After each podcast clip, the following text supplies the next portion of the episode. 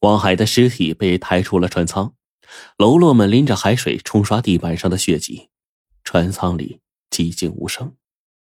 谢谢你啊，王直拍了拍绝念的肩膀说：“如果不是你及时告密，说不定今天倒下的就是我王直。”绝念勉强抽动了一下嘴角，似乎想笑，但没笑出来。这个时候，一个拎着水桶的喽啰突然“砰”的一下摔倒在船板上，紧接着其他喽啰也是扑通扑通摔倒在地。众人在惊吓之中还没回过神来呢，突然像是被抽走了精气神似的，也是一个一个全都摔倒，最后只剩下阿恒一个人。他带着好奇的表情笑道：“这是怎么回事啊？你们怎么突然像中邪似的呀？太好玩了！”摔倒的人脸上都挂着惊诧和困惑，只有见过大风大浪、处变不惊的汪直脸上浮现出了微笑，说：“没什么好奇怪的，不是中邪，是中毒了。”哎呦，对不起，都怪我，是我太不小心了。阿恒伸出手指，指了指他点燃的那根已经燃烧到根部的熏香。这是乌兰雪蛤香，它是没有毒的。不过，要是遇到了蒸肉松，那可就不一定了，说不定会变成一种迷药，让人闻了就会睡上三天三夜。不过有解药，只要事先服过海狗涎，就不会有事了。幸好我今天服了一点点。王直淡淡的说：“那也没什么。”人生难得放松一回，索性睡上三天三夜，倒也是一件快事。不过，就怕你睡了，再也不会醒来。说着，阿恒的脸上露出一副复杂的表情。我可以帮你一睡不醒。你为什么要害我？难道你跟汪海是一伙的？汪直依然在微笑着，不愧是一方枭雄啊！阿恒神色突然变了，变得充满怨恨。汪海不过是一个插曲，真正想害你的是我。你恐怕没想到，整件事情都是我一手策划的吧？当然，也包括这位绝念老先生，也是配合我演戏的。但是我没想到半路杀出一个汪海。当我发现这跛子身上的疑点时，马上让绝念提醒你。这才保你没死在他的手上，要不然我该多遗憾呢。王直平静的问道：“你为什么这么恨我？凭这个还不够吗？”突然，阿恒挽起了衣袖，他原本光滑无瑕的玉臂上，却满是一道道骇人的伤疤。你不是人，你是个魔鬼。这些年来，你玩弄我，伤害我。我一直生活在地狱里，就凭这个，我就该杀你一万次。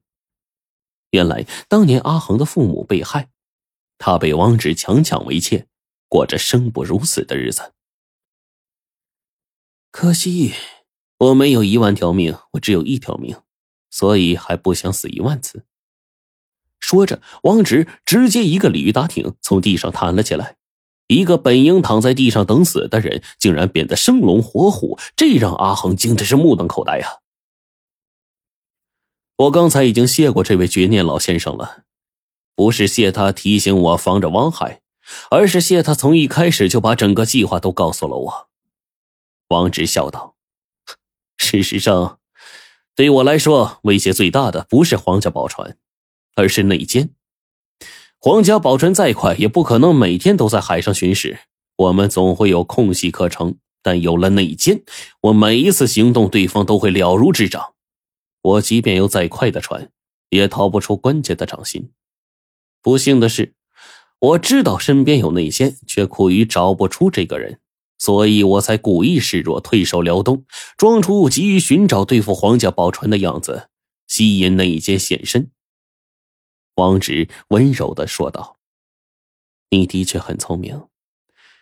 我知道汪海并不是第一个想要改造乌莽快船法子的人，他只是看到了这个松树之后，才想到怎么改造，而你早就想出了改造乌蟒快船之法，又找来了绝念居士，让他配合你演一出戏。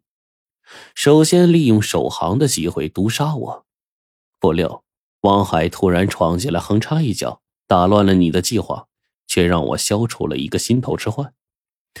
说实话，杀汪海容易。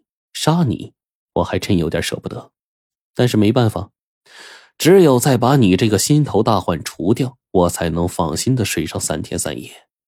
你说对吗？汪直说到这儿，又一次露出笑容，随后手一动，一道银光飞出。但是这一次，烦恼丝没能锁住阿恒的咽喉。就在烦恼丝飞出的一刹那，一柄软剑的剑尖如同灵蛇一般，从汪直的腋下钻了出去。这致命的一剑，来自绝念。阿恒呆呆的看着绝念，他真猜不透这位老先生到底是何许人也。他原本是自己的帮手，现在却把自己给出卖了。可是当牌全都摊开。他已身处绝境时，这位老先生又突然反戈一击，刺杀了他心目中最恨、最怕的魔王。这一切到底是怎么回事呢？在归航的途中，阿恒终于从绝念的口中知道了答案。在造船界，原本有两个船王世家，一个是福建皇家的福船，一个是浙江汪家的沙船。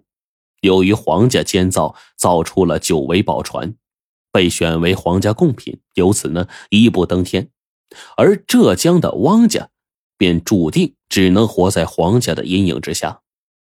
到了汪直这一代，汪家传人不是一个两个，而是三个。他们是老大汪通、老二汪直和老三汪海。这三个孩子长大之后都想干一番大事业，从而走出皇家阴影，于是便想到了跑船经商。这三兄弟呀。各有所长，汪通善经商，汪直善谋断，汪海善造船。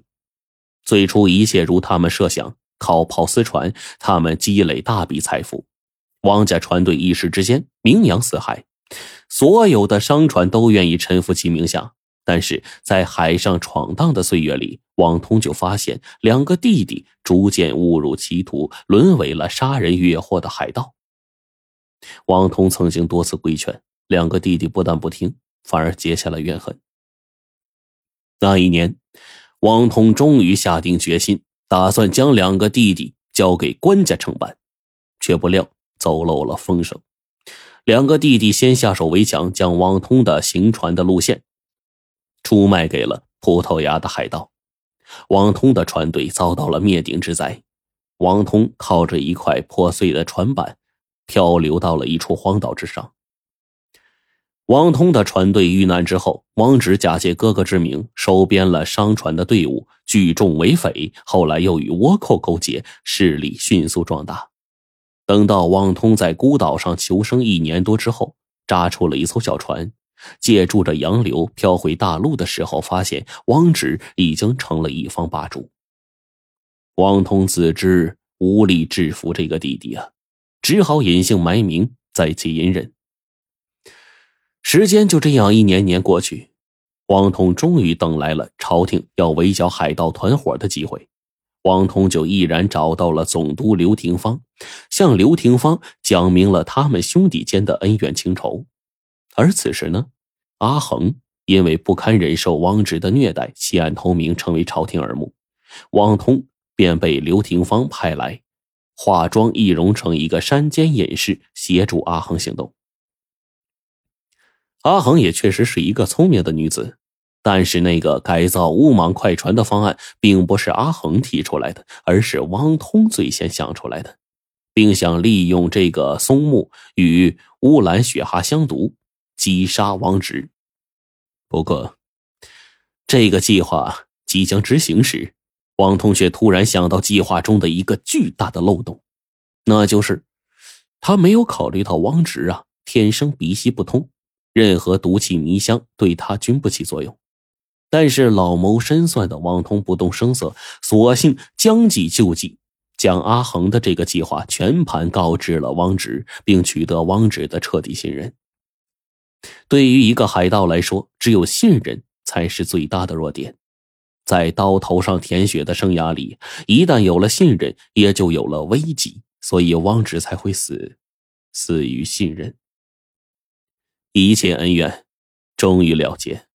在归航的途中，王通除掉了脸上的易容膏，露出了一张清朗的、并不苍老的脸。但是阿恒却宁愿看到汪通易容后的模样，因为当他看到汪通除掉易容膏之后，那张脸和死去的汪直十分的相像，就会不由自主的想到那些痛苦的日日夜夜。